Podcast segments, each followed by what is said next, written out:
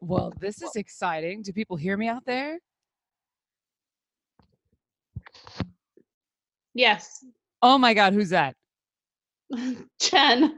hey, Jen, this is Nicole. This is so crazy. I've never done one of these things before, so this is very exciting for me.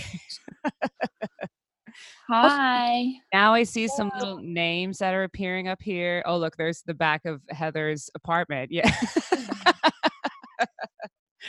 That's over ex- here in the dark where you can't oh, dang, girl, there you are. oh, wow. I don't have my camera turned on. Is that terrible? You probably don't need to. No, like... no. I should probably turn mine off. You're a little backlit, so it's all right. Awesome. it's like it's like a studio. So yes. let's see. So this is Kate. What's the last name, Kate? So I recognize kind of who you are. Oh, she's not. Oh, she's just muted. Well, um, she... It's Tinny. Oh, okay. So where are you, Kate? I'm in Australia. Oh my God, that's amazing. Okay, so I'm in I'm in the Bay Area. I'm in Richmond, California, so close to San Francisco. Heather, you're in Reno. I'm Reno. I'm just over the hill from you. That's right. And then Jen, where are you at? I'm in Maine. You're in Maine. Okay, that's exciting. Yeah. well, so guys, so this was kind of my so I'll give you an idea about how I thought this would go a little bit. So I saved my flashcards from uh, the neurological emergencies section. I still have my study guide, and I like pulled out my Silverstein and Hopper in case I can't re- remember things, which is very likely. And so I figured we would just kind of go through the flashcards that I made when I was studying this section. And if there's anything that you guys feel like you want to cover or ask questions on or anything like that, like I feel like, you know, we can totally do that in the next 40 minutes and see how everything goes. Um, so have you guys read uh, have you guys read the chapters in the I'm not sure what study guides you guys are using. You're probably using one of the ones off the documents of the VTS or bust page, right? Because I haven't gotten to all the reading this week yet. That's okay. I found that I was perpetually two weeks behind. So I feel like if this if this is the week for neurological emergencies, I mean, like you know, maybe you'll you'll get to it eventually. Um, how many of your so for Kate and Jen and oh, and I guess Heather too. Did your hospitals have a neurology department? Do they have neurology services there? We do not. Right. So it makes it a little tricky if you don't have neurology in your building because I feel like that resource is so great that you can walk up to this doctor and be like, I don't understand this thing. Can you explain this thing? But even if you don't have neuro- neurology services, that's fine. You'll see stuff. You guys are both working in emergency, I'm assuming, like in emergency departments. Um, yeah. Yeah. So I feel you'll you'll see stuff that will come that will come through that will absolutely be related to this. So it won't be too foreign. Um, so the first couple things that are in uh, that study guide, and do you guys have that study guide, the the AVEC study guide in Australia and Maine? They sent it to you guys, huh? Yeah, I have it. Oh, very good.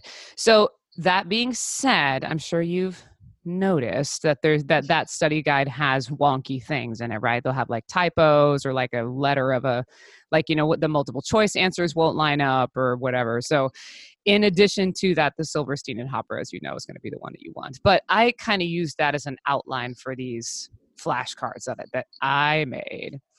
Um so is there anything you guys wanted to ask before i just kind of go through a couple things and like talk about the bra- brains? Any burning questions?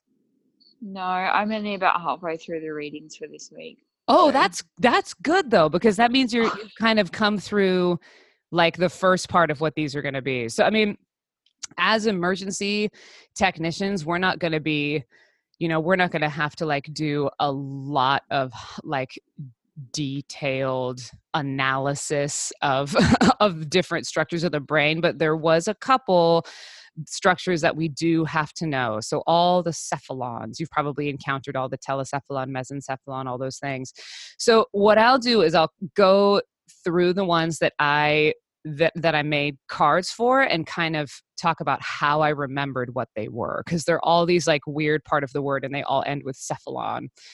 Um, so the the ones that tend to be the ones that are outlined in that study guide are the big structures. So there's one called the telencephalon. Does that sound familiar? Do you remember this one? That's the big one. So the telencephalon is the cerebrum. And the way that I remembered that was that the cerebrum is in charge of everything, right? Like that's the one that's your consciousness. So your vision, your temporal lobe, your occipital lobe, your frontal um, voluntary motor function, like all of that is in the telencephalon. So I used to remember that because I think, tell me everything. Tell me everything that you do. Tell me about your vision. Tell me about your motor function. Tell me about your consciousness. So that's how I would remember telencephalon. Um, that one will become more important in um, I think we'll get to it a little bit later on, but there's there's two types of posturing that you've probably seen in your study guides where they have that decerebellate posturing and decerebrate posturing. Does that sound familiar? Have you guys seen that yet? yeah. Yeah. So that's when yeah. this that's when this will be a thing because then you have to differentiate between where where that disease is. You know, is it going to be the cerebrum or is it going to be the cerebellum? So that was that was the first one. The telencephalon, tell me everything cerebrum. Cool.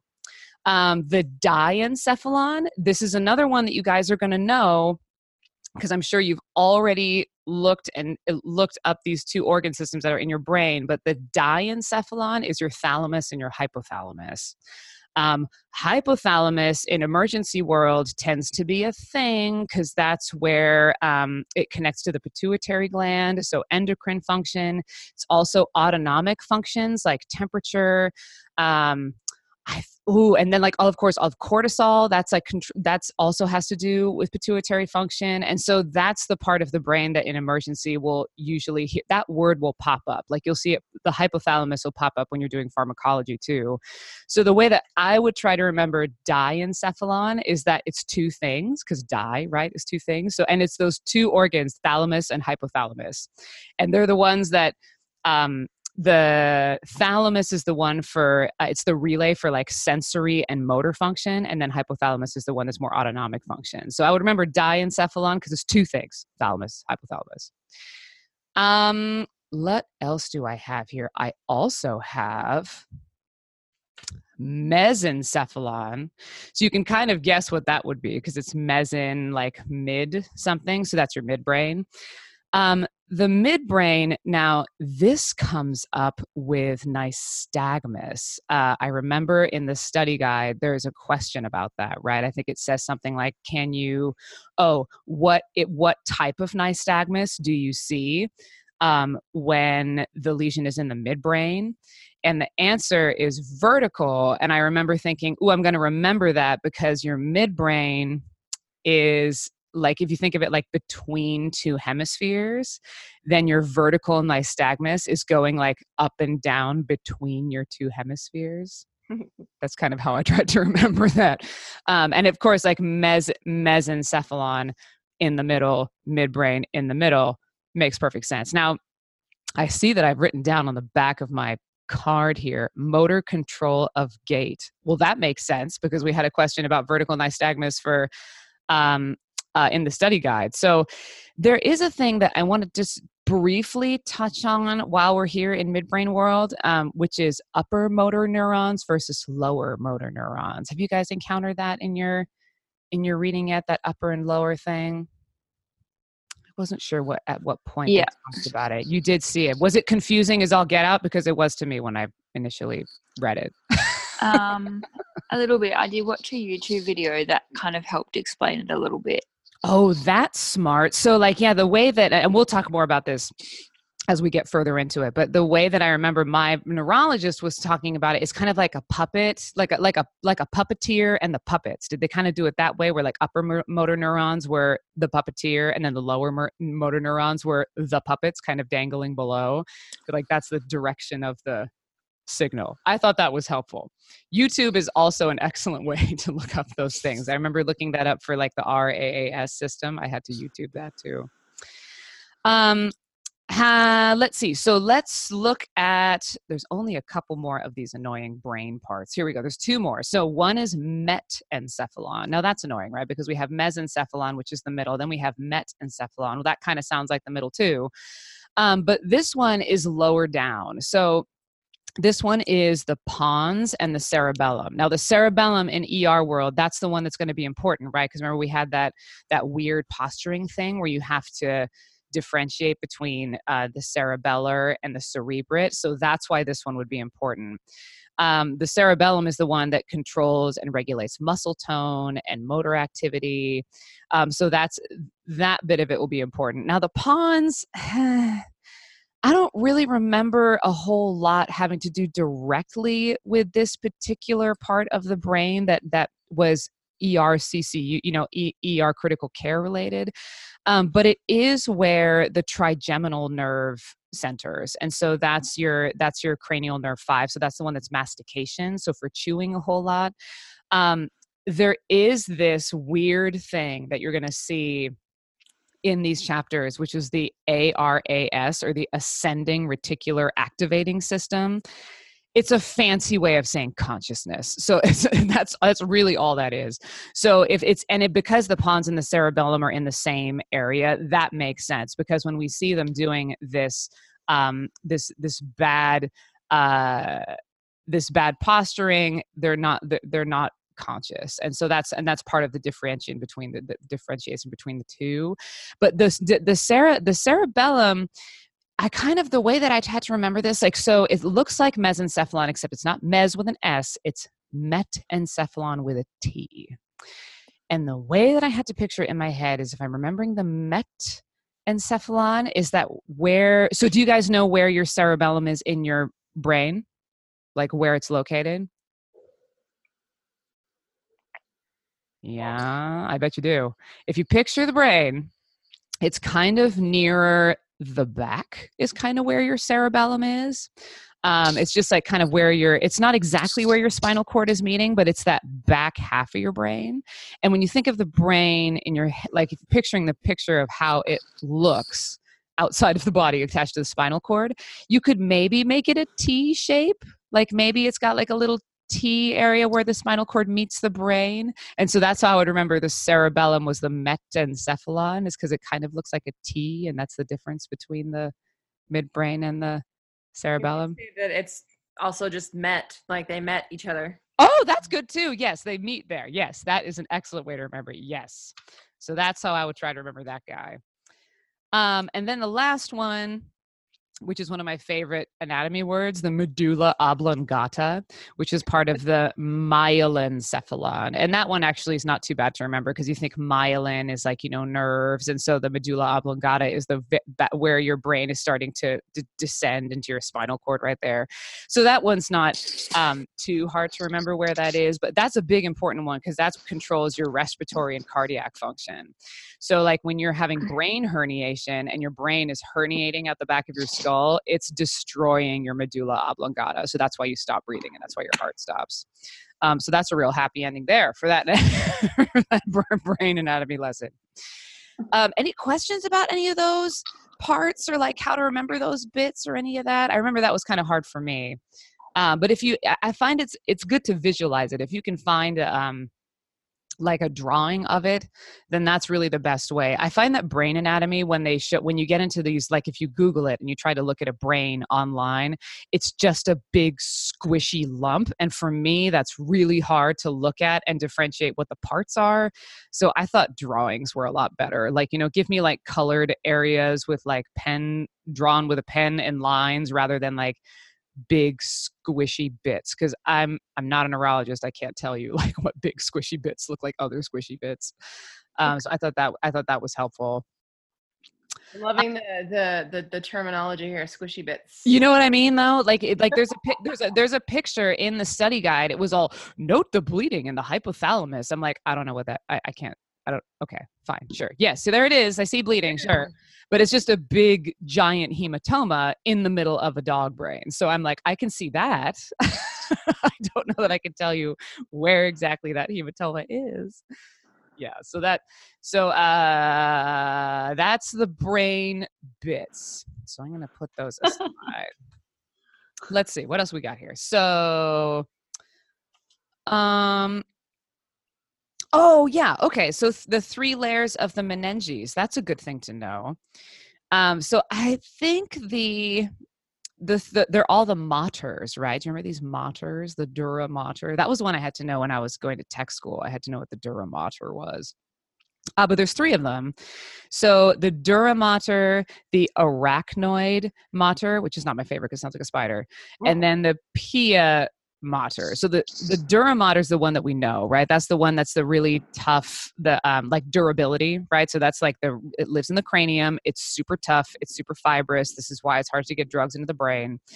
Um, the arachnoid mater, that's the one. See, and this is why this is why it sounds like a spider, which is not my favorite, but it has a web-like appearance, right? It cushions um, this the the the the central nervous system. It facilitates oxygen and nutrient delivery. So, despite me not liking the word, it's doing really really good things.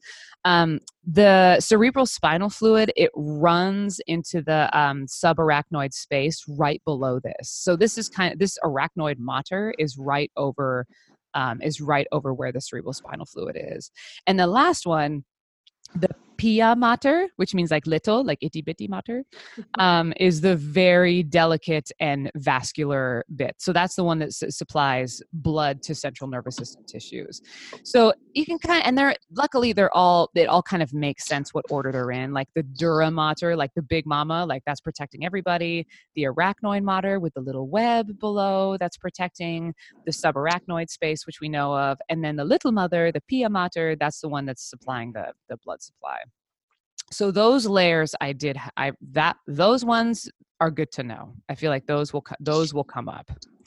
Um, cerebral spinal fluid i feel like we kind of intuitively know what that is because you know if i feel like we're all pretty nerdy people and we probably read human medicine things and they talk about cerebral spinal fluid a lot in terms of diagnosing things.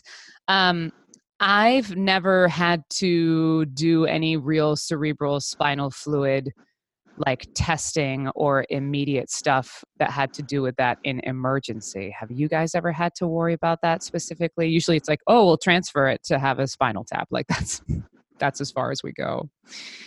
Um, similar to plasma, but there's a lot less protein that's in there. Um, it is a transport medium for for nutrients. It's got some um, antibacterial properties, but you know what it mainly does? It's a shock absorber. Like that's mainly just kind of keeps everything floating around. Like it, that's that's really its purpose. And so we get worried when the shock absorber has stuff in it because it really shouldn't have a lot of stuff in there. Um, so like what are some of the things that you guys know of that are not supposed to be in there? Like when do we get worried when we see things in cerebral spinal fluid? Kate i choose you. Um like bacteria if yep. there's an infection. Yup yup. What else can be in there? And then if there's bacteria what else is going to be in there? Um white blood cells. Yup yup. So now there can be there can be both, there can be one. Um, a lot of times, if you're having an inflammatory response that has nothing to do with bacteria, like if you have an autoimmune disease, you'll just see white blood cells in there. I saw this really messed up monsters inside me where this guy had like a worm in his brain and they saw eosinophils in his cerebral spinal fluid. And so they were like, uh oh, that's a bad white blood cell to have in your cerebral spinal fluid. So, yes, you are exactly right. Those are the types of things you don't want to see. Um, your neurologist is going to do a tap for this. This is, I mean, unless you've got some freaking balls to the wall ER doctor, that's not something that you're really routinely really going to see, nor should you maybe see. Um, they have you guys seen those before? Have you seen somebody do a, a spinal tap before in a in a dog or a cat? Um, I see our surgery department do them. The surgery, yes, surgery department, they would do it absolutely. Now, did they use the the cistern at the bottom of the skull, or did they do it in their lumbar? Um, I've seen both. You seen, seen both? Yeah, so surgery usually do lumbar, but medicine people do the skull. Do the skull? Yes, yep, absolutely. I mean, like in tiny animals, the skull is going to be the way to go because I feel like the lumbar has to be a big dog, right? It's usually the big animals that they're doing the the lumbar one. Um, it's usually dachshunds who have done spines. oh, gotcha. But they're not doing an epidural. Like they're they're doing a no doing a tap.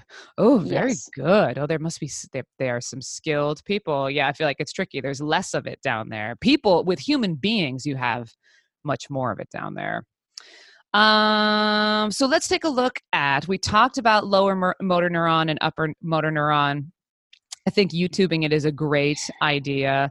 Um, yeah, the the best the best way that I could have that differentiated was just that you know like your upper motor neuron is kind of like the top, like, and so that's like what controls your lower motor neuron. So diseases can manifest. The main thing to know is that diseases can manifest in either of those places. So like an upper motor neuron disease is your cerebral cortex and your brainstem that's voluntary motor function versus lower motor neuron um, it's in the cranial or the spinal nerves and so uh, like the neuromuscular junction stuff so like oh that would mean like i think myasthenia gravis probably would would qualify as um, lower motor neuron disease. So I think the YouTube idea is a great idea to get an idea about how the differentiation between those two. The one that we'll run into more often is differentiating sympathetic versus parasympathetic.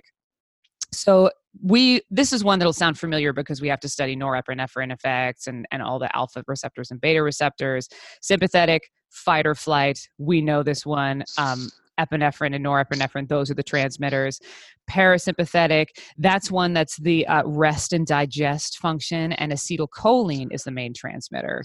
So that was one thing that i think is important to note in our vts world is to know what the main neurotransmitters for those are. So sympathetic is the noradrenaline or epinephrine norepinephrine parasympathetic acetylcholine um, have you guys looked at the 12 cranial nerves? Have you guys looked at looked at those guys? Got a little mnemonic for yourselves to remember what those are? Everyone has a different one. I looked at it and kept going. yeah, right. Scary. So I'm not going to go into these very much because like you could you could spend an entire like two months memorizing what exactly these ones do. There's a couple like important ones that are in there. Um, I feel like the trigeminal one that one's going to come up a couple times because that's chewing and it's also like facial touch and sometimes you'll get like dogs that have trigeminal nerve pain. That's a person thing too. Like human medicine deals with that. But I had a little um uh, like mnemonic that I would do for that, which is the 12 things are on old Olympus's towering top, a fine vocal German viewed some hops. That was the one that I learned. Everyone's got different ones. Um, but that was how I remember it. Like once I could get the first letter of all 12 of those, then you could go through and fill them in, like olfactory, optic, oculomotor, trochlear, like all those guys. Um, the one that's going to be the one that you'll see is the vestibulocochlear. So that's the vocal of the fine vocal German, because um, that's the one that's hearing and it's balance, and that's the one that's these vestibular dogs that come in. Sometimes that's the that's the cranial nerve that's disturbed, whether that's going to be through uh, or originating in the brain, or whether that's going to be originating in their ear somewhere because it goes very close to their to their ear canal. Then that's the dirty, dirty, dirty ears that can cause those vestibular signs. Uh, let's see what else I have here. Um, it's a good idea to res- to just review elements of a neurological exam. You don't have to like go crazy about it, but like you know, movement and gait, reflexes, the cranial nerves is part of that. Um, sensory testing, so p- spinal palpation. Like I'm sure you've seen with like the dachshunds, if people are like pushing their two, their two fingers along their spine to see where they react, to see like where where to see if they do have a lesion, where that might be. Um, let's see. Ooh, here's a good one. Cluster seizures. Uh, this is a, this is a question in the book, I think. Cluster seizures are defined as what? How many do we have to have within a 24 hour period? Two or more. Yeah, that's right. So, and that's what that's what the AVECT people want you to say. whether whatever what your hospital says or whatever. I feel like isn't their it, their definition. I thought I thought the question was uh was um defining status. No. Oh, they might have one for status too. They absolutely may have that. This is this is the one that was the um uh like how many they were going to have within a 24 hour period. Yeah. what's yeah. the what's the what's the status one? What's that one? It's just uh, how many how many seizures is it considered before it's considered status? What defines status? Oh, I see. Before they like define it as a as a epileptic yeah. fit type of thing. Oh yeah, that one that one I don't know. I don't I don't I, would hope they have an answer to that in the back of the book. Yeah. The the new Norkus book says more than five minutes. Oh, yep. There you go. That's good. See, and that that's relevant to what I remember reading too, like prolonged seizures. Yeah. So five. That's right. The five minute mark. That's a problem. and uh, we all know why that is, right? Like why that five minute mark is important. Like what are what are a couple of the things that start to happen when you're seizing for that long? Brain fries. Yeah. Right, but what is that though? Like what is the brain fry? Yeah, when you start to think about it, right? It's like, oh, uh, well, one one thing we know. So, what is the one vital sign that we're always going to do because we're we're awesome emergency technicians that we're going to get first? Temperature. Yeah, temperature. That's exactly right. So that's the fry, right? You can think of it that way. that's the fry. If their body temperature is going up physiologically throughout their entire body, yes, that is absolutely something that we're going to check for. But there's other things that are happening in the brain. So when the brain is having a seizure, this uncontrolled electrical activity, it's working really really really hard so it's it's a really high it takes a lot of energy for the brain to be to have a seizure especially for that long so what starts to happen is that it's losing um, it's using up all of its glucose, which means that it's going to start depleting ATP, which means that your lactate is going to accumulate. So, and that's when your brain is going to start to die. So a brain without glucose and without oxygen is a dead, dead, dead brain. So that so physiologically, that's what's starting to happen when your brain is seizing for that long. And you're right about the temperature. That also is a problem because the rest of the body's going to start heating up too, and the organs are going to start shutting down. But yeah, your brain itself like gets tired. It depletes all of its energy. Very good. Very good. Uh, yeah, go ahead, girl. Uh, I am gonna cut out a little bit early because you definitely have this. Um, minor things I wanted to just throw out there for you guys to talk about is talking about um, the use of mannitol, the use Oh, very good. Yes. hypertonic saline, um, the elevation of the head, neck, and shoulders when you get a traumatic brain injury kid in, um, and indications of those medications, and also what Lasix does to help facilitate um, or work synergistically with it. Love it. That's perfect. Thank you, Heather. You're welcome. I love you guys. Good luck. Thank Let me know if you have any questions, and if you need me to put, eh, post anything up, I will. Right on, girl. Thanks, Heather. Thank you. Bye. Guys. Let's see here. Uh, so good. Yeah, the mannitol thing for sure. And that's actually a question in um, in that study guide that they uh, they want you to know what mechanism that is. Uh, I think I have. You know what? I think I have it back here. So I'm going to do a couple more things before we get to the man the mannitol one. Here is a thing you will have to know: the formula for cerebral perfusion pressure. Have you seen this before? Do you know what I'm talking about? This this CPP. This will be a thing. Yeah. Um, Yeah. I'm just going from memory, but isn't it like MAP minus intracranial pressure or something? There you go, girl. That's exactly right. Yeah, it's it's simple, right? It's a simple formula to remember, but I I guarantee that this will come up. I guarantee it. In some way, shape, or form, you'll have to know this. And that's exactly what it is. Is oh bless you. It's the it's the the mean, yeah, the mean arterial pressure minus the intracranial pressure equals your cerebral perfusion pressure. Um, now you don't have this number, right? Like the intracranial pressure, we don't get that number. Like unless you're in like a university setting, you're not going to know exactly what that number is, but the, it doesn't matter. Like regardless, they're going to want you to know what that formula is. So good. I'm glad you know it, girl. You got that. That's easy. Um Cushing reflex. Who knows the Cushing reflex? This is a good one. You'll see this one in emergency too. Um, Uh, bradycardia and hypertension. Yes, that's right. And uh Jen, I heard you chime in there too. You knew about you knew about the Cushing reflex, yeah? Yeah. Yeah. So Jen, The third what there's like we were talking about this last night because one of my doctors was helping me study oh good. and they were also talking about the third thing that nobody really mentions but should be looked at is the respiratory patterns as well. Oh, now that's int- that's a good one. And is he says, are you watching it because it ha- it has to do with brain disturbance? Is that why he wants you to watch the respiratory pattern? Uh yes. Well, Yeah. So this is this is very good because I think that, and I don't know if I have, I don't know if we'll get to it today, but yes, that is a thing. So there are there are different respiratory patterns that you will see that have to do with brain injury, and I think that that's what your doctor is referring to is like what what types of what types of brain patterns to watch for. Is that a cat purring that I hear right now? Oh, yeah, That's sorry. freaking- That's oh. I love it. That's amazing. it was like all of a sudden, like super close. Like, oh, that's so. He just curled up on my chest next to the microphone. Oh, he says you can fix my brain. It's fine. Oh, that's very cute.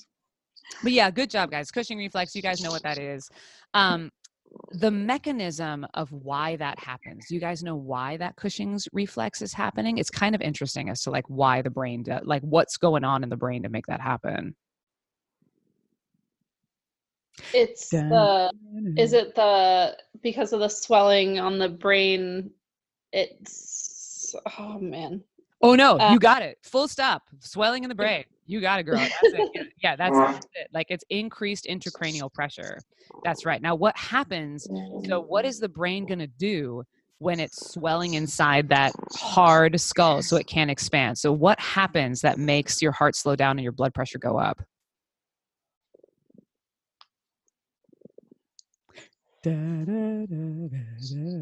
I'll give you a hint. The a swollen brain is not a happy brain. Right? So it's going to have a stress response. It's going to say, "Oh no, I'm dying." So what happens when our bodies go, "Oh no, we're dying." What do we release a lot of? Uh, epinephrine. Oh, that's good. That's good. Yeah, catecholamines. So, so uh, in it, and also that, right? So yeah, so like it's a it's a catecholamine response. So cortisol for sure. And what happens when uh and which also in turn is going to release epinephrine, which causes uh systemic hypertension, right? Because that's vasoconstriction. And then there's a reflex bradycardia because that hypertension is happening and so your heart rate goes down. So it's this weird like adaptive response that your brain is having because of that decreased cerebral blood flow because it's getting squished inside of its own container. That is the release of catecholamines vasoconstriction causes the hypertension and your heart go your heart with all its baroreceptors goes like whoa this blood pressure is really high. That's crazy and slows down so that's like the sequence of events that happens. I find that like totally fascinating. It's kind of amazing. So good. Yeah. Uh, let's see. Oh, so we should cover the two things that Heather mentioned because it's important. The mannitol. So have you guys given mannitol before? Yeah. Yeah. Oh, very good. Okay, great. So what type of diuretic is mannitol? Osmotic. Yup, it's an osmotic diuretic. So the purpose of giving mannitol with um, increased int- intracranial pressure, why do we do that? What does that help to do? Um, is it pulling just fluid away from Yeah, to yeah. like a drop intracranial pressure?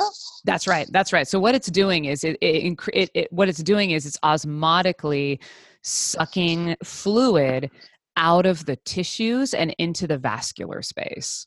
And so um, when you have brain edema, your tissues are, are they're expanding inside of that hard container, which is your skull. So if you give mannitol, it's going to osmotically diurese that. It's going to suck all of the fluid out of those tissues and into your vascular space so that it decreases the pressure inside of your inside of your brain. Um, it's also, you know, they it, depending on how risky you want to be, it's contraindicated these days with patients with kidney disease because it can cause some kidney problems with these big molecules moving around through there. I feel like they're they're moving now towards more, and Heather mentioned this. We're moving towards hypertonic saline uh, as a good alternative because it's a little bit more uh, protective of the kidneys. Same idea that you're giving a hypertonic solution into the vascular space that's going to pull fluid out of the tissues and into their bloodstream so that it reduces swelling. That also is going to, um, if you're giving, uh, if you have a patient that's shocky, that can also help with blood pressure. That because that's going to ins- expand your intravascular space a little bit. Um, so hypertonic saline is good for that as well. Have you guys given hypertonic saline? Do you guys have that at your at your clinics? Yeah, Yeah. we have it. Oh, good. I feel like for it, like it wasn't around for a while, and now everybody's got it, and that's why. Because there was this study that came out that was like, hmm, mannitol might beat up your kidneys, and so now everybody's got hypertonic saline as well, depending on what you need.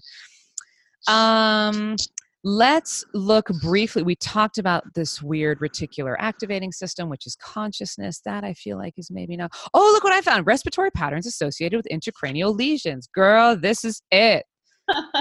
so now, as far as which one, we, you'd have to ask ask your doctor exactly which respiratory pattern he'd want you to look for, because I'm not really sure what it would be. But this is where you're going to see things like Cheyne Stokes breathing. Does that sound kind of familiar? It's like C H E Y N E and that is where that that's that's badness. Like you see that that's badness. It's diffuse cerebral disease. So like they have these periods of apnea right? So they're breathing breathing breathing not breathing. Oh my god it's dead. And then they take a deep breath. Oh okay. No maybe you're not dead. But these are not not generally conscious animals but yeah that's one of the that's one of the things um, there's a hyperventilating thing that you'll see. A they call it central neurogenic hyperventilation, where it's persistently hyperventilating, which has to do with the midbrain. Um, this is a good word. I'm going to screw it up. Apneusis. Oh, is that what it is? A P N E U S I don't remember having to know that one. Uh, that one's obviously gone out of the Rolodex. But that one, it says, is breathing that pauses at full inspiration. So they'd breathe in, hold it for a sec, and then breathe out. And that has to do with being specifically um, in a certain part of the brain, a pontine lesions. It's got to be like the pons, right? Oh, that makes sense, doesn't it? Because it's breathing is the is the pons and the cerebellum back there. Okay, good. Thank God that made sense. Um, let's look a little bit that's good for the respiratory thing. That's cool that that came up that your doctor brought that up. I love i love your doctor for doing that. It's great also that you've got support for that because i feel like there's this is a ton of stuff that you have to know and if you have doctors in your clinic that'll quiz you on it that's great. Um, so we're almost done with our time here, guys. I'm just going to kind of flip through a, a, couple things that we won't go into in depth. Um, modified Glasgow Coma Scale. That's something to take a look at and and know uh, a little bit of what what they're looking for for that. There's the human Glasgow scale, but they've modified it for veterinary medicine. Um, there is the oh so let's let's just talk briefly about this decerebrate and decerebellate rigidity because that will come up um decerebrate because your cerebrum is the telencephalon tell me everything that's all the things that's a type of brain lesion where they are not conscious. They have opisthotonus they have rigid extension of all limbs. So like all the limbs are, are straight out. This is the bad one. Now there's another type of posture that looks very similar which is called decerebellate that's the one where they're conscious, they tend to be rigid more in their thoracic limbs, sometimes the pelvic limbs, but more thoracic. And that can be a lesion in the cerebellum that's causing that. But these animals are conscious. No, so that so VTS wants you to know the difference between those two things. And there's another type of syndrome that causes that where you have a, le- a lesion that's in your kind of thoracic vertebrae. Do you know what that type of pose is? That's Schiff Sherrington. Yeah, Oh, good job, girl. Yeah, Schiff Sherrington. That's the other one that we'll see. Um, things to know for infectious stuff: botulism versus tetanus, like the type of the type of um, bacteria that's going to cause those. Tick paralysis is something that I don't really see very much in California, but in Australia, you see that, right? Have you seen that in your clinic? Um, yeah, it's ridiculous. It's ridiculous. in tick season, two thirds of our hospital are tick patients. Unbelievable. That is like my favorite thing about everybody being from everywhere is that, like, yes, so that is your world right there. Tetanus, we'll see more of. Botulism, I've never seen. Um, but it, it, what's interesting is that you can use the botulism bacteria sometimes to treat tetanus because it causes floppiness and tetanus causes the rigidity. I love that. I think that's amazing. Um, the the endotoxins of tetanus that's something to know that it's you know it, it, it differentiates it between botulism because the tetanus is the stiff one uh let's look through we talked about neurotransmitters. That's wonderful. Oh, oh, I have Cushing's reflex twice. Ha ha ha ha. Must be important.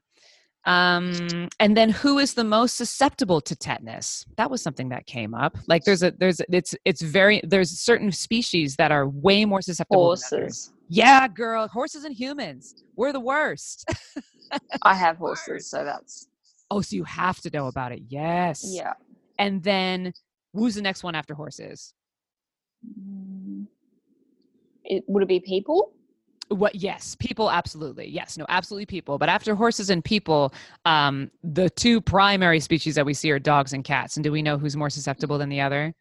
I'm going with dogs because I've seen three dog cases and no cat cases. And there's a reason why that is, girl. You are exactly right. So, yes, so dogs. So, here's what's so crazy is that horses and humans, they uh, we're screwed. Like we're going to get it. Like it's going to happen. That's why we're vaccinated against tetanus. That's why the horses have to be vaccinated against tetanus. Dogs are 600 times more resistant than horses are to tetanus. Isn't that amazing?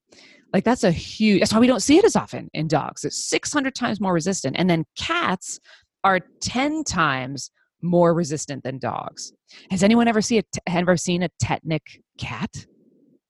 No, I've never seen a cat. Me neither.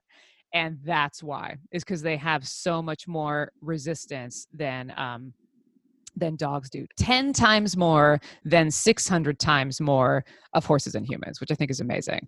Actually, a doctor that I worked with had um, a tetanus cat that she treated and she said what's really weird about it is that you know dogs have this they call it as the sardonic grin or uh, oh what do they call it it's a good word i'm not going to remember something something sardonicus like this grin that they have because their facial muscles tense up so their little ears get really rigid. They look like they're constantly in a state of quandary like their little ridges over their eyebrows get really really really really tense. And it's this very specific tetanus look to a dog's face. I think there's a picture of it in the silverstein and hopper um, of a dog with tetanus and they have this little this rigidness of their face. Cats don't really get that. Cats tend to get it in their limbs. So this doctor remembered that this cat was like sticking its hind legs straight up like a flag waving around and it was totally fine otherwise. She's like what is Okay. this? And it ended up having like a scrape on it from a barbed wire. We tend to see it from um, foxtail migration. That tends to be the the reason why dogs will get it in the bay area. But again very very rare. Like uh, we you know you've seen it in australia i think more times than i've seen. I've i've seen oh i didn't even see it. It was a friend of mine from another hospital who had a dog with tetanus so i had never even seen one so i think that's that's great if you've seen it i feel like it gives you a leg up as, as to what to look for uh do you did you treat your the dog that you saw did you treat it with the uh with the tetanus Antitoxin. Yeah, the they both. antitoxin? Yeah. So I was a big part of two cases, and they both got treated. Um, cool and they were unfortunately both refit um, mishaps that caused it. So, they were what we re- they were oh, what mishaps? referring referring vet. oh um, no did they get it from a dirty needle or something Um, one was a swab that got left in an abdomen, and the dog went laid in the garden. that's Um, so bad And the other one was a very minor fracture in a dachshund leg, and they casted it and didn't maintain the cast very well, and the leg went Oh. necrotic and had to be amputated, but it already had tetanus. Oh, that's amazing. So those were Yeah. both like, yeah, those are both iatrogenic cases that you guys had. Yeah, Wow. Did they live? they did. They both They lived. did. That's fantastic. You know, UC Davis, which is not far from where I live, um, they're about an hour kind of northeast from where I am. They have a tetanus ward. So they have a specific area of the hospital that is like, you know, quiet Mm. only. There's like three doors to get into it, and they've got these big red signs that all say tetanus ward. And they'll treat they'll treat dogs primarily in those cages that are back there. I remember when we did a little tour in when I was in tech school. We went by there, but they didn't have patients in there, so we were able to kind of walk through a couple of those doors and see and see, like you know, the the places that they were. I mean, it looks the same as any other part of the hospital. It's just that it's like specialized just for tetanus cases. Um, the tetanus uh, endotoxins that they have. So you mentioned the antitoxin. Yes, that the antitoxin I've never given before, um, but they do they do have it if we need it around the Bay Area. But it's kind of few and far between. I feel like the one case that my friend treated in this other hospital, they had to call around and see who had it, and Yeah. they were able to get it. Um, the interesting thing about oh yeah, go ahead. we routinely give all our dog fight wound patients um, tetanus antitoxin as a preventative. Really? Yeah. Wow. So you guys have quite a bit of it in Australia then. Yeah. Dang. Isn't that interesting? Like, I mean, like that's just like not something it's like the tick paralysis thing. Like that's just not a not a thing. Like in Yeah. California. Like they're just not something you think about. Versus in Australia, you're like, you know, ventilating like five or six patients At, the same time. time yeah, because of that. Oh, I love that. Um, the the thing that I think is is good to know about tetanus that will come up is that um, recovery requires the growth of new nerve terminals, which takes forever. So yeah. the- like you know like i know i'm sure like your animals that you had they were hospitalized for a hell of a long time right they were in there for Weeks. yeah weeks and weeks and it does happen like they are able to grow those new nerve terminals but it just takes forever um, and it affects the inhibitory neurons which makes sense when you think about it right? Because it's losing the ability to inhibit nerve impulses which is why you get overactivity right? So it's it's a different effect than botulism. So the inhibitory is gone so i'm not inhibitor i'm not inhibiting my nerve impulses so therefore i'm going to be stiff and i'm going to have these like crampy muscles and all that. So that's why um that that's why you get this this oh and this i love this word uh the particular endotoxin called tetanospasmin because you spasming I thought that that was really interesting. Now, botulism is different, right? So, botulism is the one that causes you to be a little bit floppy. So, I remember reading in the Silverstein and Hopper that you can oftentimes use botulism toxin to treat tetanus because it's the, it's the opposite effect on your nerve on your on your nerves on your nerve um, terminals. Which I thought was amazing. Uh, let's see what else do I have with infectious stuff. You guys, have you ever seen botulism? You ever seen that in in your hospitals? I've certainly never seen it. I've never seen it. No. Right. Apparently, they get it from. Um, it's it's one of those things that you don't see very often, but I guess sea fowl, like uh, like seagulls and that type of thing, like they carry botulism. So if you've got a lot of dogs that are eating a lot of dead seabirds, then they you tend to see botulism cases because they're eating the bacteria like off the beach, um, which I thought was totally bizarre. but I guess that's a big that's a big source of it. Water waterfowl and seabirds. Um, and this one uh, interferes with the release of acetylcholine. So this one, it, it, it I guess presents initially. Now I've never seen this, but it presents initially as kind of a stiff, rapid gait that then progresses to being really, really, really flaccid tetraplegia. So um, the cranial nerves are affected by this one. And this one, instead of getting stiff, they get floppy. So I remember there was a dog that had brain disease in the hospital that I work in, and that was on the differential list. It's like, well, if he's really, really floppy, it could be botulism. But we see it so, so rarely that it, it they did an MRI scan, it had a tumor in its brain. It's like that's much more likely to happen in our area than, than botulism is. There is an antitoxin uh, for for botulism. Uh, the, in the book, it's specified as type C antitoxin for treatment. It's certainly nothing I've ever seen. Um, but if it's but if it comes up in your pharmacology, I guess the type C one. uh, I don't know if there's an A or a B, but that's the one that Silverstein Hopper wants us to know. Uh, tick paralysis. So that guy, I feel like you're going to school us on this one. I mean, like this one does the same. It has the same mechanism as as botulism, where it interferes with the release of acetylcholine. Um, do you find that it's about three to five days after the tick attaches that you're starting to see these guys come to you? Um, anywhere from 48 hours. Yeah, there you go. So that makes sense.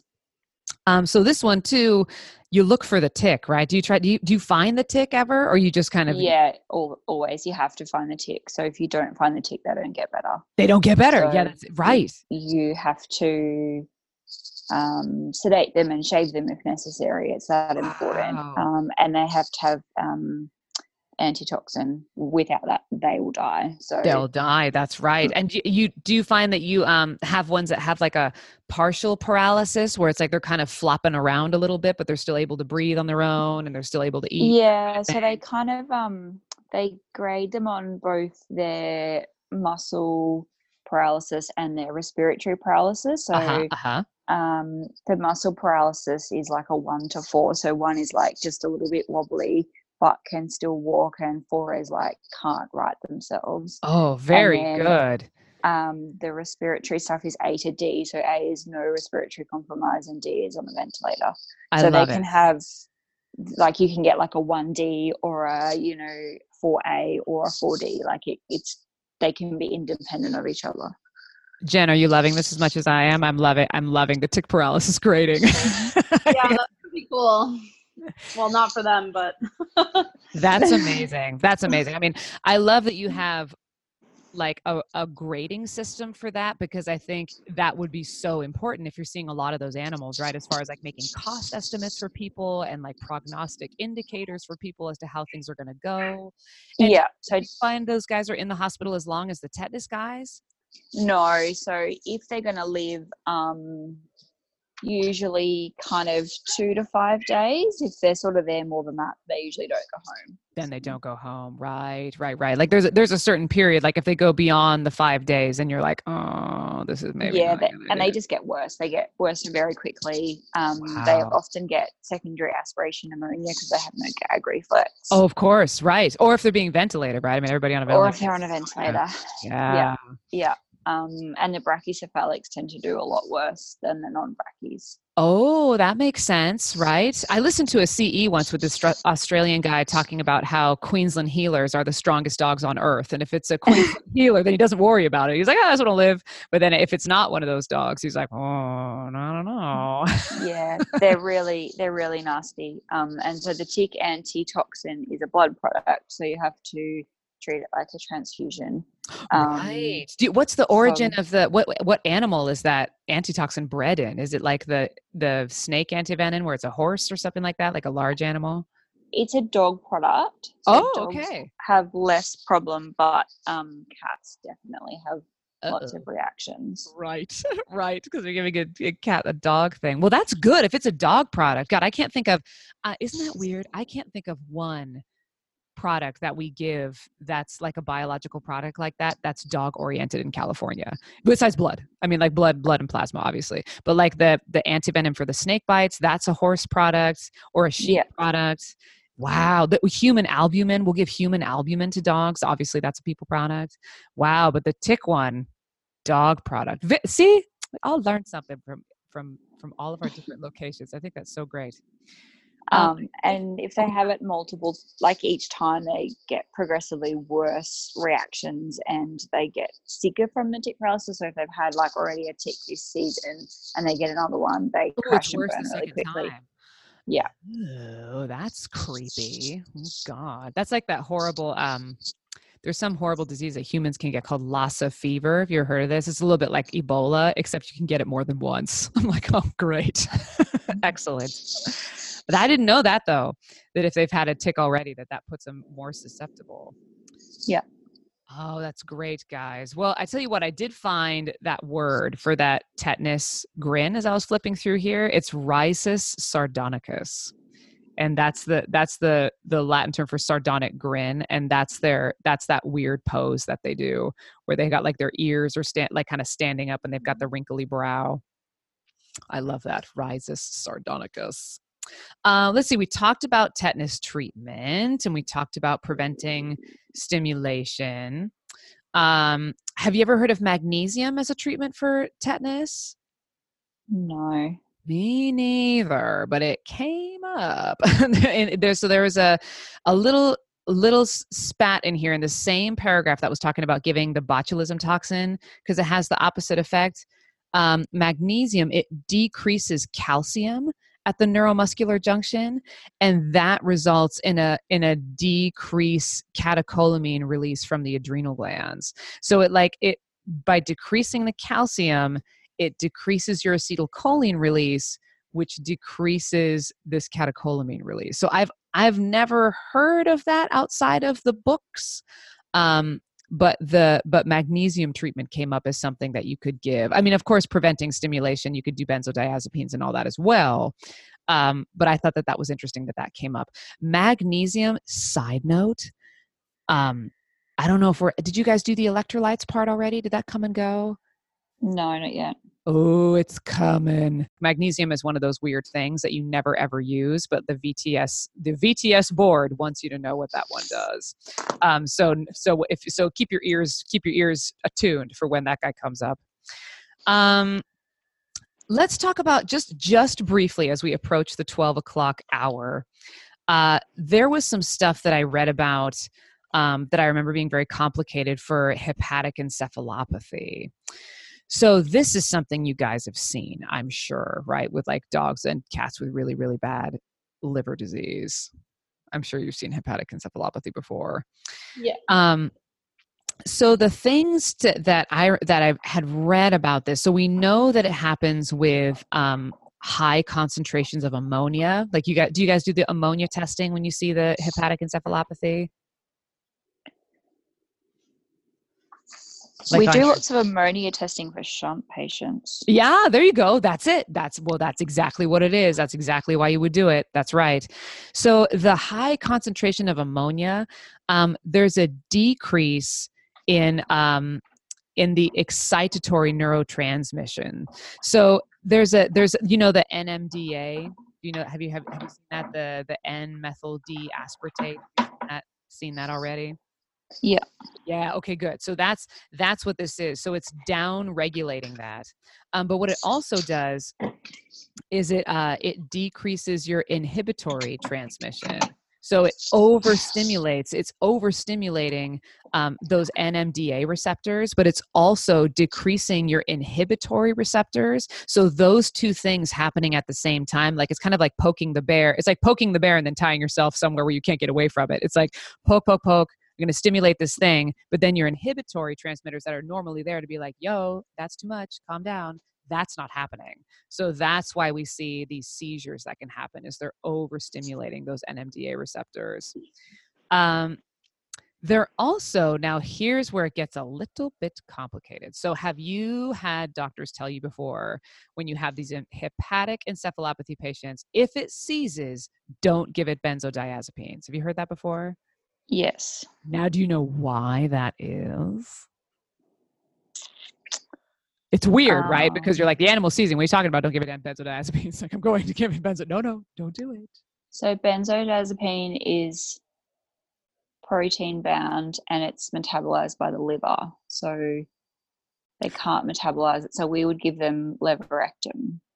Right. Oh yeah. Le- or yeah, the Keppra, right? Yeah.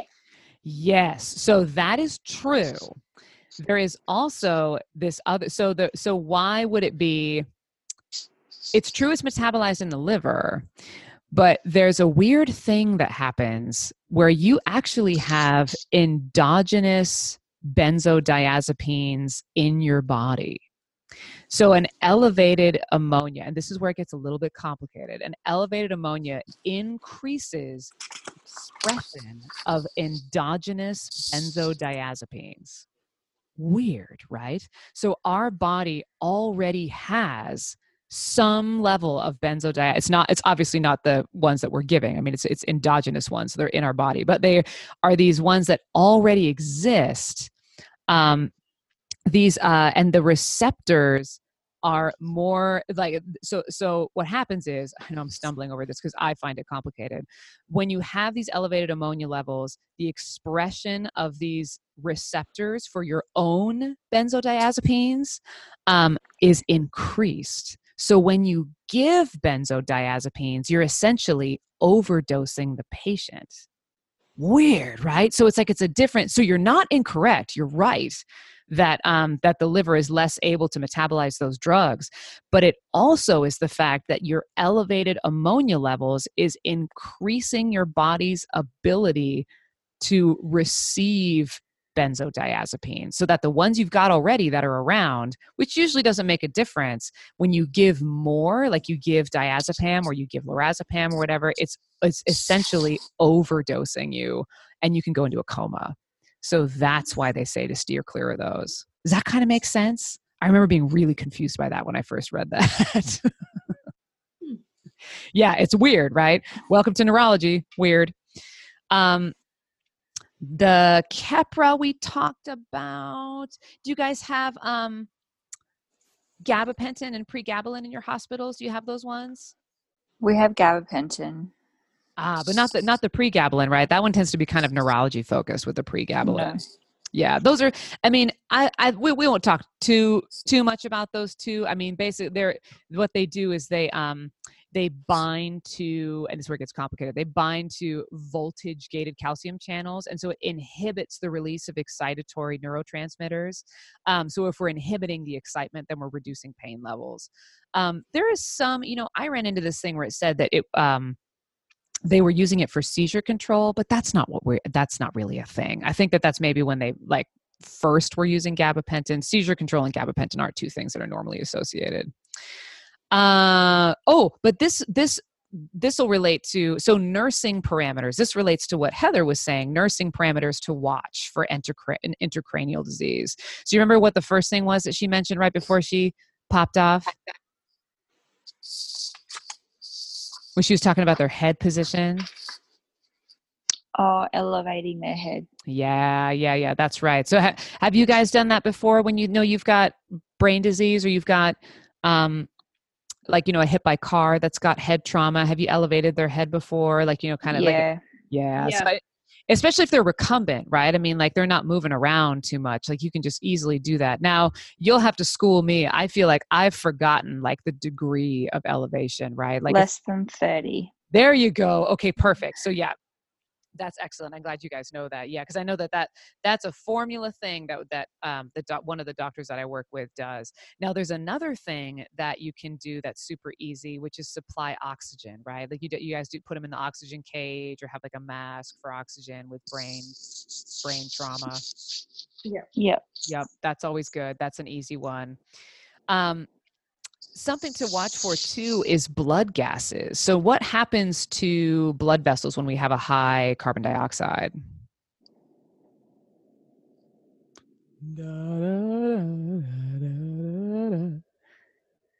Does it dilate it? Does it constrict it?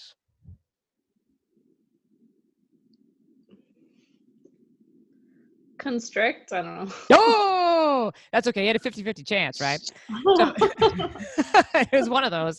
So, carbon dioxide. So, if you have a high level of carbon dioxide, we can kind of think about logically how this would be. Um, and this kind of goes into more my comfort zone, which is anesthesia stuff. So, um, if you have a high level of carbon dioxide, do we like having a high, like, does our body enjoy having a high level of carbon dioxide? Uh, probably not. So, in order for our, um, in order for our body to get rid of carbon dioxide, it's got to get out of our bloodstream. So when things want to get out of our bloodstream, we we want to um, dilate our vessels because then it will more easily get out of there, right? So carbon dioxide will dilate your blood vessels. Now, what's going to happen in my brain if it's already injured and I'm dilating blood vessels up there? It's going to increase my intracranial pressure, right? Because all of a sudden I'm dilating all these vessels up there. So you have to be mindful of where your carbon dioxide uh, carbon uh, concentration is when you've got these patients that are have suffered head trauma because if you're dilating blood vessels in your brain that's already damaged then that can increase unnecessarily your intracranial pressure. So that's another parameter. Um, oh we talked about this a little bit already uh, your blood glucose. Your blood glucose is important uh, when you've got brain injury because your poor poor brain, which has been, and whether this is um, from trauma or whether this is from excessive seizure activity, your brain takes a lot of freaking energy. And if your blood glucose is low, then your brain doesn't have enough energy to survive and do all the things that it needs to do. Um, I always try to remember this because that your glucose is important in your brain.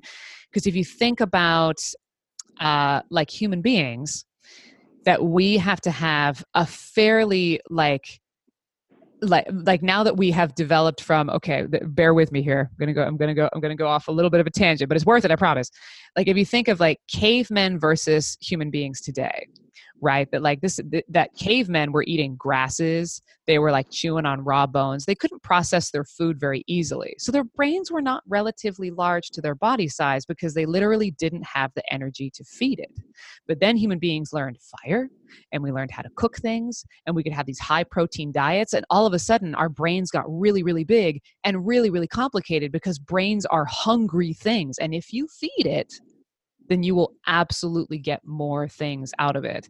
So that was kind of how I had to remember blood glucose being so important to brains. It's like we the brain is a hungry hungry organ and it needs a lot of energy just to do normal things. Just to do things like regulate your breathing, keep your heart beating, keep your vision working, let alone trying to study for a VTS exam, right? Like we're tired on the end of our shifts, right? And then you try to like you're hungry, you open up a book, you're like, "Oh no, this is not happening." Like so that so glucose is another important parameter there. Now what ooh what's another important parameter, parameter jen that your doctor told you to watch for? Um, uh the respirate what you mean um yes. like okay. Yes. No you're right. Remember there's that one scary one that one that came up that Cheyne Stokes one?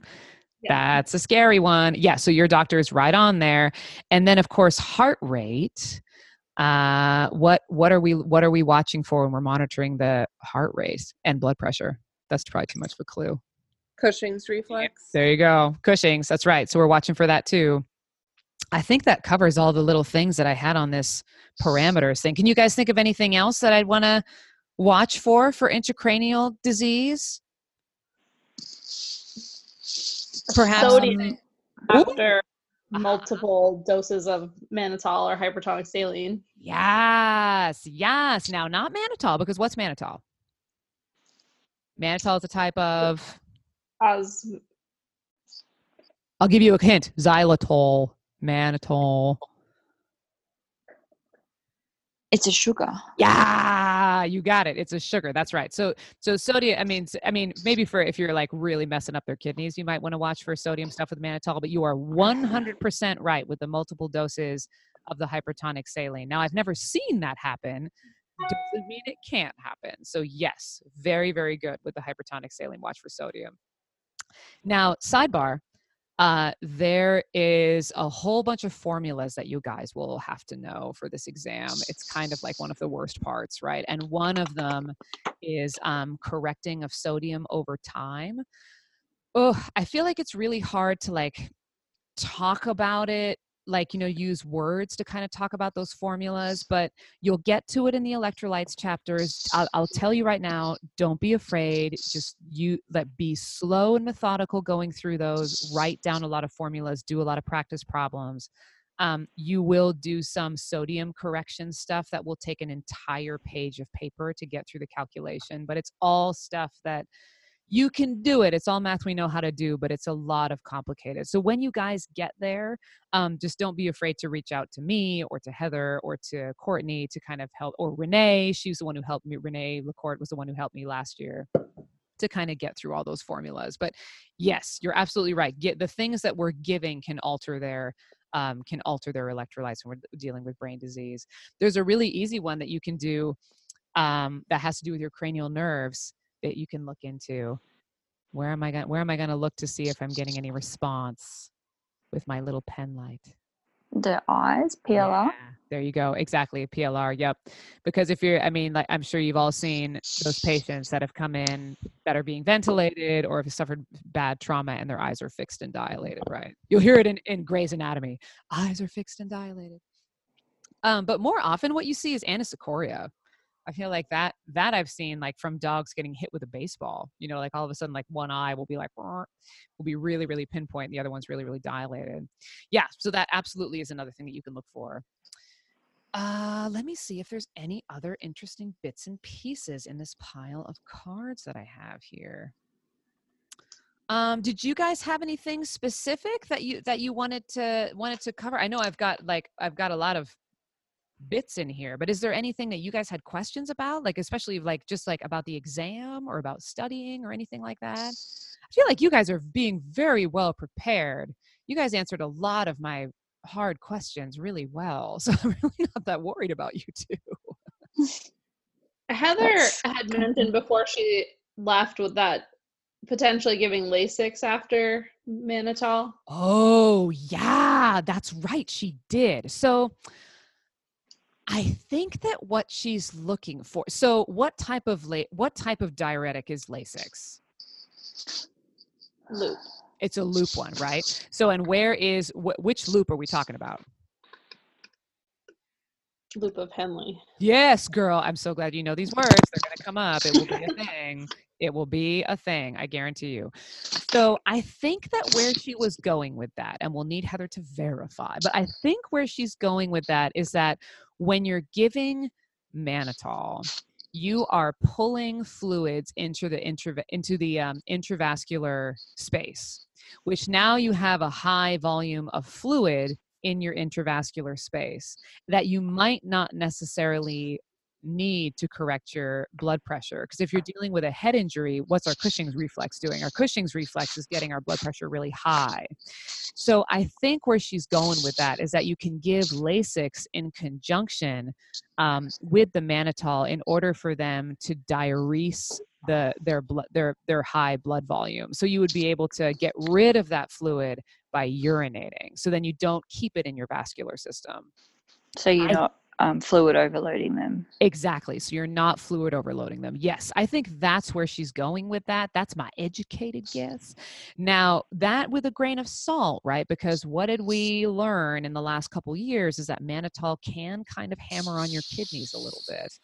Um, so I think that, you know, and Lasix, as we know, can also hammer on your kidneys a little bit. So I think all of that was is going to be in conjunction with your doctor and like pre-existing disease and the age of the animal and like you know what kind of kind of disease processes you're really treating. But you're right; it, it could it, it could un by giving mannitol it could unnecessarily uh, raise your blood pressure by having fluid overload. That is true. Oh, you know what else is a weird thing that came up was um, neurogenic pulmonary edema. You guys encountered that in your in your reading at all? No. It's a weird thing. It, I I almost feel like why why VTS world why why did you even bring it up if you don't know what it is? Like there was some there was um I did have this flashcard on it and it was because when we were looking at non cardiogenic pulmonary edema causes um, this was one of them. So it's this weird thing that can occur uh, with a brainstem injury without any kind of uh, pulmonary trauma. And sometimes intracranial hemorrhage will cause that like if you have a like if you have a, a, bleed in one of the arterial vessels in your brain and it can occur really really quickly and it happens with brain disease that they'll get this pulmonary edema. And we don't really know why. We don't know why that is but it does sometimes happen and I, I think the only reason that i had to kind of write it down was because when i was looking at a list when you're looking at your cardio stuff there is a list of um, you know things that can cause non-cardiogenic pulmonary edema. So like you know choking and strangulation was on there electrocution was on there and then this neurogenic pulmonary edema was on there as well even though we don't really know what it is. Um, but if you're doing your reading in the next couple weeks I, I I bet you that that will come up. Um, it's the same kind of thing where zonisamide came up as a drug to treat seizure activities, just to say we don't really know how it works. like, here's a drug, we don't really know what it does. I mean, it does modulate some activities in like sodium and calcium channels. We know that it enhances GABA activity. Um, but we don't really know. We a lot of these seizure drugs were like, oh yeah, works really great. We don't really know why, but it does. Yeah, but you'll run into those in pharmacology too. Uh, let's see here if I have any other bits and pieces. So, good question about the furosemide. Um, a lot of the stuff that you'll see in those Silverstein and Hopper chapters, they have a lot of intracranial pressure monitoring information that's in there, and you'll see these little diagrams of dogs with little intracranial probes in their heads uh, boy, is that not something that is part of my world at all. Maybe UC Davis does some intracranial pressure monitoring, but man, I just, that's just not something that I've ever seen or really had to worry about. When I spoke with my neurology team about it when I was studying for this, they said, yeah, that's something you'll do in a university setting, and that's really about it. Uh, but it's good to read because it will give you a good idea about the physiology of why we're worrying about that so much um, and why we're worrying about things like uh, like our formula, right? Because then you can actually do that formula for cerebral perfusion pressure that can actually part of be part of your world. Um, and then, of course, it does go into a little bit of blood gas stuff, like your metabolic rate of oxygen consumption, and uh, and how the elevated CO2 causes the vasodilation and increased uh, intracranial pressure. So some of that's relevant, but don't get too wound up in the monitoring of it because it's something you'll probably rarely, rarely see. Um, how you guys feeling about? Uh, let's see what relates like pharmacology stuff. Is that is that a bit that you guys have come in coming past already? Like you've already done a a pharmacology section.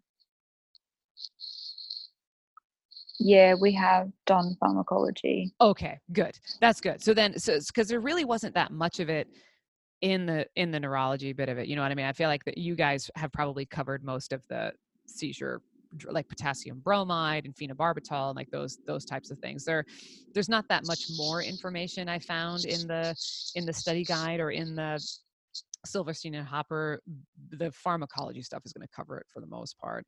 And the next one that I'm doing is um, reproductive emergencies. So that must be like coming up in the next couple weeks huh, on your study guide. It must be like one of the one of the other things that's has yet to be covered.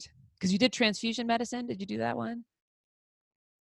Yes. Yes, that was Oh, last good. week. That or was last week week. before Okay. Oh, wonderful. Okay, great. So yeah, so I feel guy like you guys have hung in there all this time. I thought that I thought the Zoom meeting thing was going to cut us off after 40 minutes, but it kept going. So I'm like, awesome. We'll just keep we'll just keep rolling. Uh, so did you guys have any other questions about stuff about neurology stuff or even about um the uh like studying for the exam or any kind of like skills list check off stuff you're worried about anything like that? Not that I can think of at the moment. Right on, I dude. have Yeah, a- I go have a- if what did when you got closer to the exam how did you because like you know you go through these weeks and you're like okay yeah i got this portion of things. But then when you get to the exam it's like your neurology week was 10 weeks ago. Like how do you how do you go back and review stuff Ain't that a bitch? Well, so I mean, it's, it is right because it just it seems like it's really far away. So mm-hmm. I'm a big flashcard person. So Yeah. I had like literally a duffel bag of flashcards that I took on the plane with me. I, the, the, the person sitting next She's to me. She's not kidding. She had a lot of index cards. it was a lot, a lot. So that was how I dealt with it, you know, is I just had a lot of cards for review because then I could kind of flip through them easily and remember all the things. And even as I'm flipping through them now, I'm like, my God, did I remember that? That's a lot of words on the back of this card. But you know, the more often that you flip through them, the the better that you kind of get at remember like I, I actually remembered that I would remember the words on the back. Like so like if things like I would look at the front of it and it would say something like uh, you know, like loop diuretics, for example. And then I can actually picture in my head what the handwriting on the back of the card looked like. You know what I mean? Like, you know, how I had listed it. And then I could kind of like remember what the things were. So I'm a big flashcard person. That may not be what you are. You know, maybe you're a list person. Um, so that if you look at a big like like a whole list of of subject headings that maybe you just write down the things that you remember. Um, but I found it very helpful to have two weeks, three weeks, ver- uh, like where I had finished everything. So I had a really big push at the end of my study. Like, remember how I was saying I was like perpetually two weeks behind, where, you know, I I really pushed to have the last like two to three weeks before the exam not having any reading material left to go over. Like it was just review, it was just memorizing the formulas, it was just Mhm. looking at um, all of the eons of flashcards that I'd made. It was all communicating with the people on the Facebook groups of like, hey, I've never really understood this thing very well. Can you help me? And like, I remember like Renee would chime in with a bunch of things for formulas. She's really good with those. So it was for me it was important to leave that time right before the exam that was purely just for review because otherwise you're right otherwise you're going to come to it and you're like oh my god i haven't looked at that for four weeks versus if you have some time at the end of your schedule to review all of those things you feel a little bit less desperate. Now are you going to remember every single thing of every single subject? No you won't. Like it's just not a thing. Like I, would say just put that out of your head. You're not going to remember every single thing but you're going to remember more than you think you will. You'll remember a lot of it. So I, think just leave yourself time. Leave yourself time for review and you should be okay. It sometimes means you're bringing your book to work which also sucks. Your, your blood glucose in your brain depleting. You're trying to look at it. Thank you. Oh, absolutely. So who so let's see. So is there any other things that you guys had of burning questions besides just me cheering you on and like hooray hooray you're totally going to do it. It's going to be awesome. Words of wisdom for others who who's who do I have on here who's who passed it? Kate, is that you? No. Who the No, I haven't passed. You you're in Australia not passing it yet. That's right. Is it just Correct. somebody remembered my duffel bag? Who remembered my duffel bag? That was me. I took it the last two years, but didn't pass. Oh, right, right. Oh my God, what's your last name again? Pickering. Pickering. Yeah, Kelsey, right? Yeah. Oh, Kelsey, I didn't see your name pop up on the on my little thingamajigger. You must have joined us. Right I after- joined late. I was having some technical difficulties. My laptop wouldn't let me connect to the Zoom meeting initially. Kelsey, of course I remember you. Oh my God. Well, this is your year. This is the year that you're going to do it, right? Because you said the last two years that, that you've that you've been there. Yep. Oh Yep. my God. Ugh. Well, you know, I would not carry the pressure around for that. You saw me devastated after I took the exam. Kelsey saw me in my worst of the worst, everyone. I thought that I failed that exam. I was so freaking depressed. But I feel like it's worth mentioning that we all felt that way. I think we were all, I will meet all of you, I'm sure. Um, and we were all outside of the testing room, like meeting each other and like talking about like, oh my God, this is this is crazy, and let's get the AA gradient tattooed on our arms so we remember what it is. And then after the Oh my god, I forgot that we were gonna do that. you remember that? I loved that. But then after the exam was over, it was like a ghost town. Like it was, I mean, like we all were, I, I, I feel like I can speak for everybody and that we were all stunned at like the, the level of stress that that was for that, for that exam. But at the same time, you're doing the right things. You're reviewing everything. You're participating in these groups. You're reading the material. That's exactly what you're supposed to do. They engineer that exam to like to trick you. Well, not to trick you. They engineer it to be incredibly difficult. So like, you know, if if you just know your stuff, you'll you'll know. I am living proof that you know more than you think you do.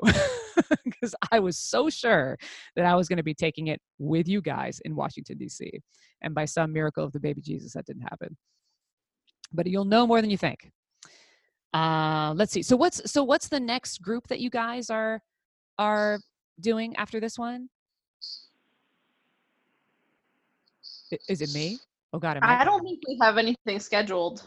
Oh, okay, okay. Because there is one in there's a Jul- there's a July one which is reproductive emergencies, which I think is going to be me and Chloe if she's able to do it. Um, so you know, if you guys like the sound of my voice and all this craziness with my flashcards, then feel free to, to join in. We'll do it the same way. We're like, you know, we'll do, we'll do like an, an hour. I, I didn't realize we could go over an hour with the Zoom meeting, so that's cool. Most of our other ones have been like two hours and we haven't had a problem with time. Wow. Wow. Well, I tell you what, guys, I'm kind of like um I'm I'm out of uh of stuff for the neuro stuff. Did you guys have questions about other things that have come up um subject wise that you can think of? I'm trying to think of things that were hard. How about ventilator stuff? Any burning questions about ventilator stuff that we could review for you guys that would be helpful and like in the next couple i mean well ventilators i mean i feel like australia you got that covered right you guys do a lot of that where you are We do, yeah. Um, we haven't done respiratory ventilator week yet. Oh, is it not yet? Oh, it didn't happen yet. Oh, well, let's save it. Let let us save it. let's just save it all for for everybody. Um, I think that you know, in, in speaking about the uh cerebral perfusion pressure formula it reminded me and kelsey will know this that it is very helpful to um when you first sit down at the at, in the exam and they hand you your paper and your pencil to write down all of the formulas just get it out of your brain. I think that was one of the best pieces of advice that i got was like because you're going to have so much in your head that you're holding when you when you sit down for the test get the formulas out of it so that you've got room for everything else. So like you know all of the uh like the osmolality calculation that you'll have to know the RER calculation that you have to know have to know there's usually like 10 or 12 just like first thing pick up that pencil write down all your formulas on a piece of paper so that they're there when you need them. And that way you don't have to hold hold them in your head for longer than you have to. I thought that was a brilliant piece of advice Now you've got me thinking about getting the AA gradient tattooed on my arm again. Yes. God, what would they do about that? That's funny. They'd be like, uh, hmm. Like, who are these girls coming in with these like forearm tattoos of the A on there? It's so weird because a lot of our machines do that calculation for you now. Um, Yeah. One of the criticalists that I worked with when I first started at this Redwood City Hospital, she still did it. She still did it by hand. I think the one that you guys will do in your, you know what you guys can do in your own hospitals is the osmolality calculation. Like if you've got a cat with um, really bad kidney disease who is diabetic and is like laterally recumbent, whose sodium is crazy high, but there's no ketones, like do that calculation. And I bet you you will find that they're hyperosmolar. Yeah, it was crazy. I remember disproving it once. Like there was a dog that came in uh, in a crisis, and the criticalist was like, "Oh, this one might be hyperosmolar." I'm like, "Oh, is it?" And we did the math, and we're like, "Oh, hmm, nope, nice, nope, nice try. We tried." Yeah, so there's some of them that you can do. The RER one, that's a good one. There's a couple like different um, different ways to get to the same answer. And I found that Renee's advice about it was like you'll find several ways to do this calculation. All of them will be like differences of maybe like, you know, five or five to 10 points between them of um, kcals but the, the the exam is not designed to trick you in that regard like no matter which one you use you you should get one that's relatively close to what the right answer is so i thought that was a bit comforting as well it's like you know you, you, there are several ways to get to the same place RER is like my new favorite equation since starting this whole process. And you did the one with the square rooting, that one, is that the one that you Yeah. guys? Yeah, yeah, Yeah, yeah. that's that what I've been doing. Good. And I've been teaching it to all my coworkers because I'm finding at work that we're either ridiculously overfeeding our patients to the Oh, point uh-huh. where they're like bloated and can't eat another bite, Or, or, just having diarrhea everywhere. yeah, or we're feeding them like half a can twice a day, and they're a hundred pound dog, and we're like not even coming close. yeah. So that's like my new favorite thing is to calculate out everyone's RER and make sure that we're feeding them like appropriately. Oh, good. Perfect. Perfect. And a, lo- a lot of those little pocket calculators that they allow you to bring in for that exam have a square root button on them. So that's also helpful. Like I remember thinking like, oh God, I have to find a an itty like a not a Texas Instruments crazy graphing calculator that actually has a square root button. But a lot of them do. So you'll be you'll be safe if you want to use that formula. You'll be able to find a calculator you can use. And you guys are all bringing your own laptops, right? You guys all bringing them with you? Yes. Yeah that's good. I feel like the the reliability of the provided laptop seemed kind of shady last year. I don't know like i mean i really didn't want to bring mine just 'cause i don't like lugging mine around but it seemed kind of weird. Like they it, but it wasn't i was not convinced of their follow through for that so i think it's good to bring your own. And you'll get all of the passwords for the exam software and like you'll get a test run and like so so don't worry too much about that part of it like they they took care of that fairly well last year i thought and i didn't have any problems with connecting to the wireless of the hotel and i had no problems with the program um i didn't like shut me out of my computer forever like i was afraid it would because you know it locks your computer for the time you're taking that exam it was fine So I think all of that is I'm I'm hopeful, crossing my fingers for you guys. It'll be just as easy this year. It'll be better this year because it was the first year they ever did that was when me and Kelsey took it the last time. Yeah, the laptop thing was stressful for me last year because the previous year it was written, you showed up with nothing but your pencils and your calculator. And Yeah. then last year to have to like bring a laptop and try it beforehand, that was like definitely a source of stress for me. Oh yeah, for sure, for sure. I thought so too. I mean, like you know, because I didn't really. I mean, it's a source of stress for me to just carry my laptop around because it's like you know I have a lot of other things on there.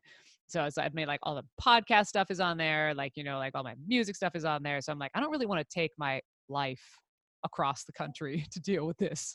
but on the other hand, um, I feel like if you if you do have your own thing, you kind of know the device. So if you get into trouble, you can troubleshoot it yourself usually. But I don't. There was like maybe one person that had a problem out of that entire room of people, which I was very impressed by. So not too terrible.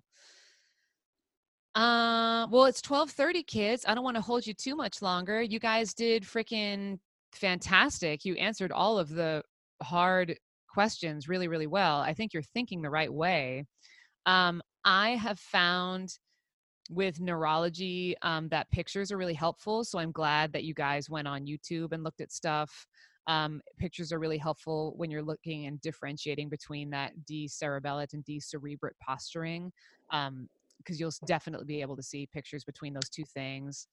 Uh, and I think too that with the type of uh, math calculations that that are in there that you'll see for like the intracranial pressure, the big one is the cerebral perfusion pressure, which you guys knew. So good on you guys. I feel like you got a you got a leg up. And obviously, I had two. I had a, a repeating flashcard for Cushing reflex, so it looks like that'll come up. All right, kids, y'all good? All good in the hood? Any Yes, you. last final burning things? No, Australia, you're good. Maine, good. Yeah, I'm I good. think okay.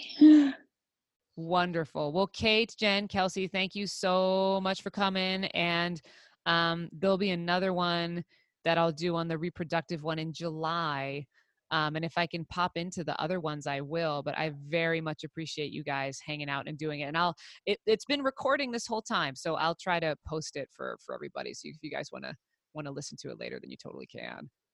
Thank you. I just Thank um, you found a photo and a short little video of one of our tetanus cases, so I can pop it on the group if anyone hasn't seen one. It's just Oh, got the facial um, posturing and stuff. Risus Sardonicus, the Harry Potter character, Risus Sardonicus. Yay, that's very cool, Kate. In case you haven't noticed, it's like the people from other countries and like faraway places that have the best stuff. Like I just love. There was somebody in the ER Vet Tech rounds who had a horse with like a like I forget what it was. It was like a horse with a tumor in its sinus or something. And she was she's from Oklahoma and she posted all these pictures of like the draining of the sinus and the MRI and I was like riveted. Like, Look at this. Because we just you just don't see that. It's just not a thing. I mean, we have California, we have foxtails. That's what we have. Those little bits plant material. You guys know the foxtails? No. Yeah, we don't have them, but I've read about it. Oh my god. It's like we had a dog. Okay, quick quick quick random story. Oh yeah, because I said I was going to talk about weird cases. Well, this is this one is fairly relevant. The dog didn't get tetanus, but this is often how they'll be transmitted. So they're like these little grass awns that are pointy on one side.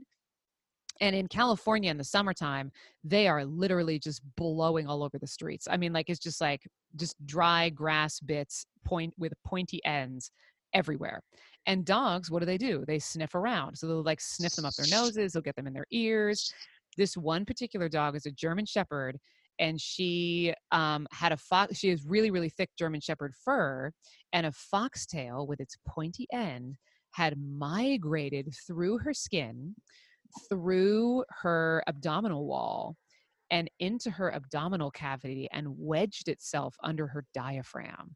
So this dog came in for a septic abdomen And she was, this is a strong dog. Like she was like maybe like five years old. She walked to the surgery table with an abdomen full of disgusting fluid. She, like the surgeon, was wiping sterile gauze along her abdominal wall with mats of bacteria, like piles, white, fluffy mats of bacteria from this dog. And she lived, I mean, to the tune of like twelve to fifteen thousand dollars. But the origin of that whole thing was one migrating foxtail. We didn't even find it the first time because the first time was a late night surgery at like midnight and she wasn't very stable. So we had to kind of clean her out as best we could and abandon ship. And then this, the second day, she did well for about 12 hours and then got really, really sick again. They took her back to surgery, and that's when they found one foxtail wedged underneath her diaphragm. And she lived after all that. Yeah, so they can cause a problem. they can be bad. But most of the time, most of the time, it's just like my dog is shaking its head and scratching at its ear, or my dog won't stop sneezing and there's blood coming out of his nose. And so you have to sedate them um, they don't always have to be under general anesthesia, but so you sedate them and you use alligator forceps to, and a little otoscope cone to wedge in their nose and their nostril, or you look in their ear and you can find these little tiny grass awns that are just migrating in one direction, causing a problem. That's our California signature. That and salmon poisoning, nano, Nanophyetus salmincola. I feel like those are the two California sig- signature things that we get to have. Uh, but not much parasitology in VTS world. There's a little bit, um, but if you're curious, let me know because I love that subject. well, certainly over here, everything is pretty lethal. So I was gonna say yes. Were you at the IVECCS where the two guys get, did the lecture called Deadly Australia? Were you at that one? No, I've never been. Oh, you've never been. This is your first one. No. Yeah. How exciting! Yeah, there were two dudes that gave a lecture um, called Deadly Australia, and they were from Perth and uh, they did a very engaging lecture all about all the things that will kill you and or your dog in australia. And uh, one of their they ended their lecture so you're going to appreciate this with a drop bear cautionary yep. right? So we'll end on that. Everyone google the drop bear epidemic of australia. I'm not going to say anything more. I'm going to leave it there all right guys you guys are wonderful. You'll do great. It'll be awesome. I will see you guys the next time for reproductive emergency stuff, which I find very cool. It may it, se- it seems like it's a little pedantic and boring, but no, we'll make it good. We'll make it good. Thank you so much. You bet, Thank guys. You. Thank you. Thank you. Have a good rest of your day. You too. Bye.